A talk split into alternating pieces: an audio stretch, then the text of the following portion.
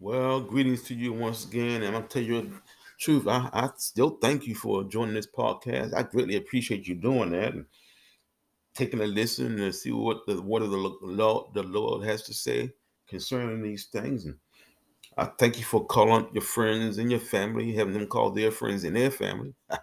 you know how it works.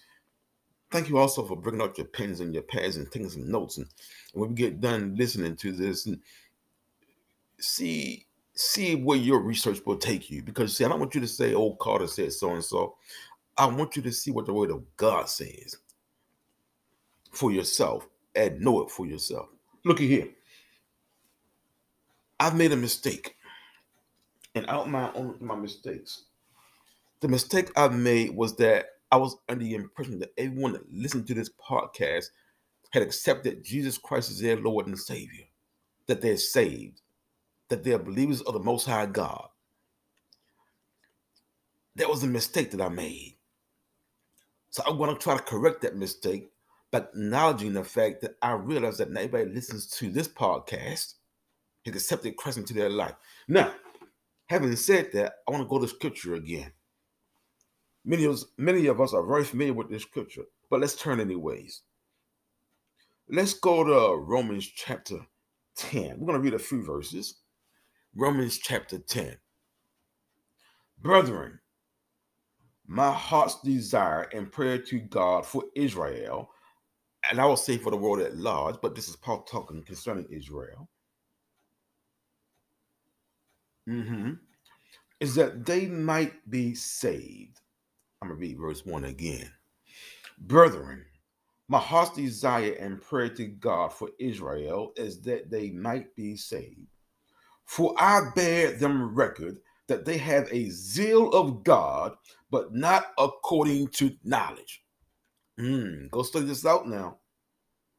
For they, being ignorant of God's righteousness and going about to establish their own righteousness, have not submitted themselves unto the righteousness of God.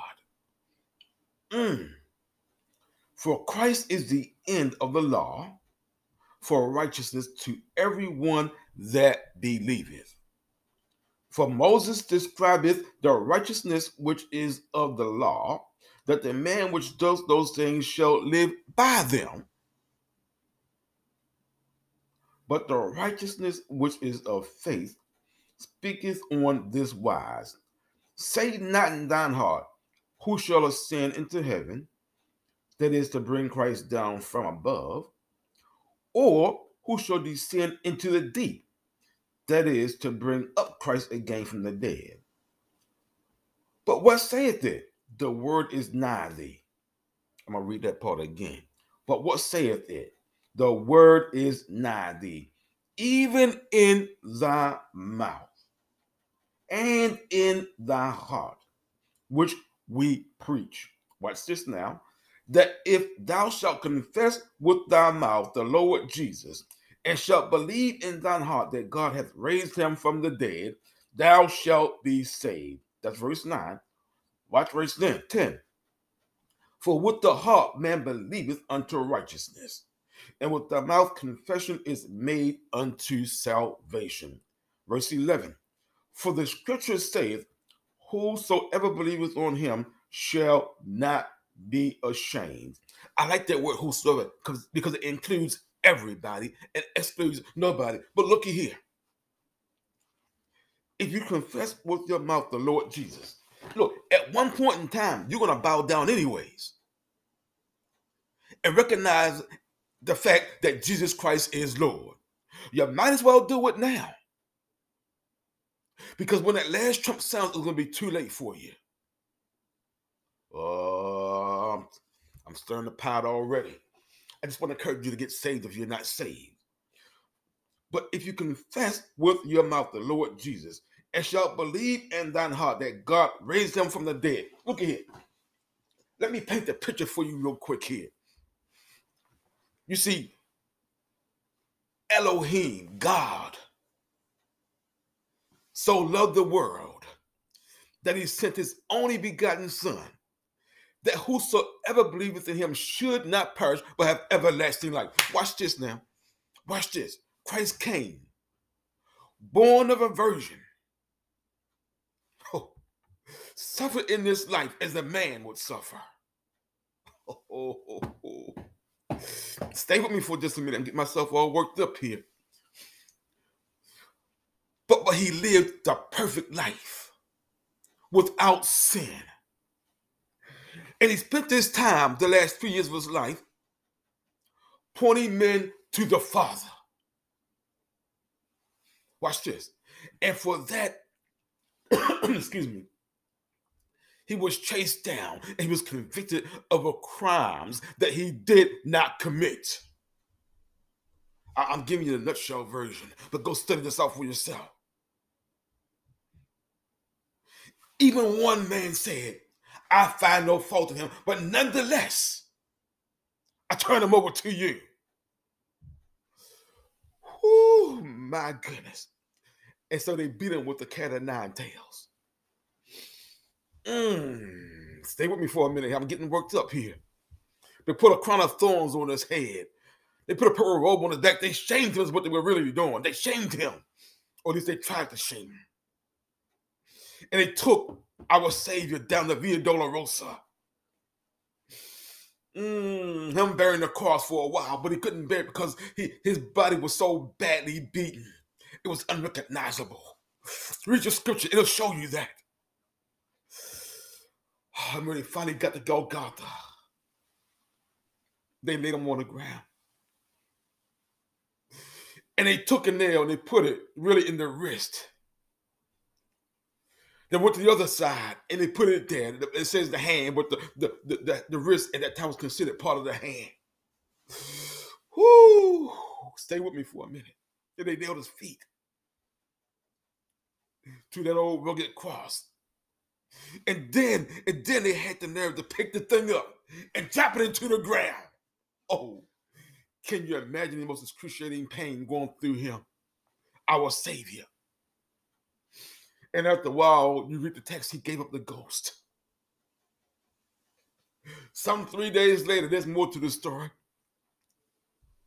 They went to the tomb. The woman couldn't find his body there because he rose. Oh, and there's testimony of him having risen from the dead. Read the scripture. Mm, I'm trying to contain myself here, but it's hard to do that. But I think of what Jesus did for me. If thou confess with thy mouth the Lord Jesus and shalt believe in thine heart that God hath raised him from the dead, God raised Jesus from the dead. The scripture says so. And I believe it. Whew, thou shalt be saved. Let me expound on this just a little bit more. Having your name on a church rolls is not going to save you. You're going to church every Sunday and living the life of a sinner throughout the rest of the week is not going to save you. You being in a church choir is not going to save you. Oh my goodness, I'm preaching it now. Shaking the preacher's hand is not going to save you. You got to believe in your heart. You got to confess with your mouth this thing. Whew. I'm trying to contain myself because I want you to be saved. I want you to just listen to this podcast and there's no change in your life. I want you to get to know Jesus for yourself.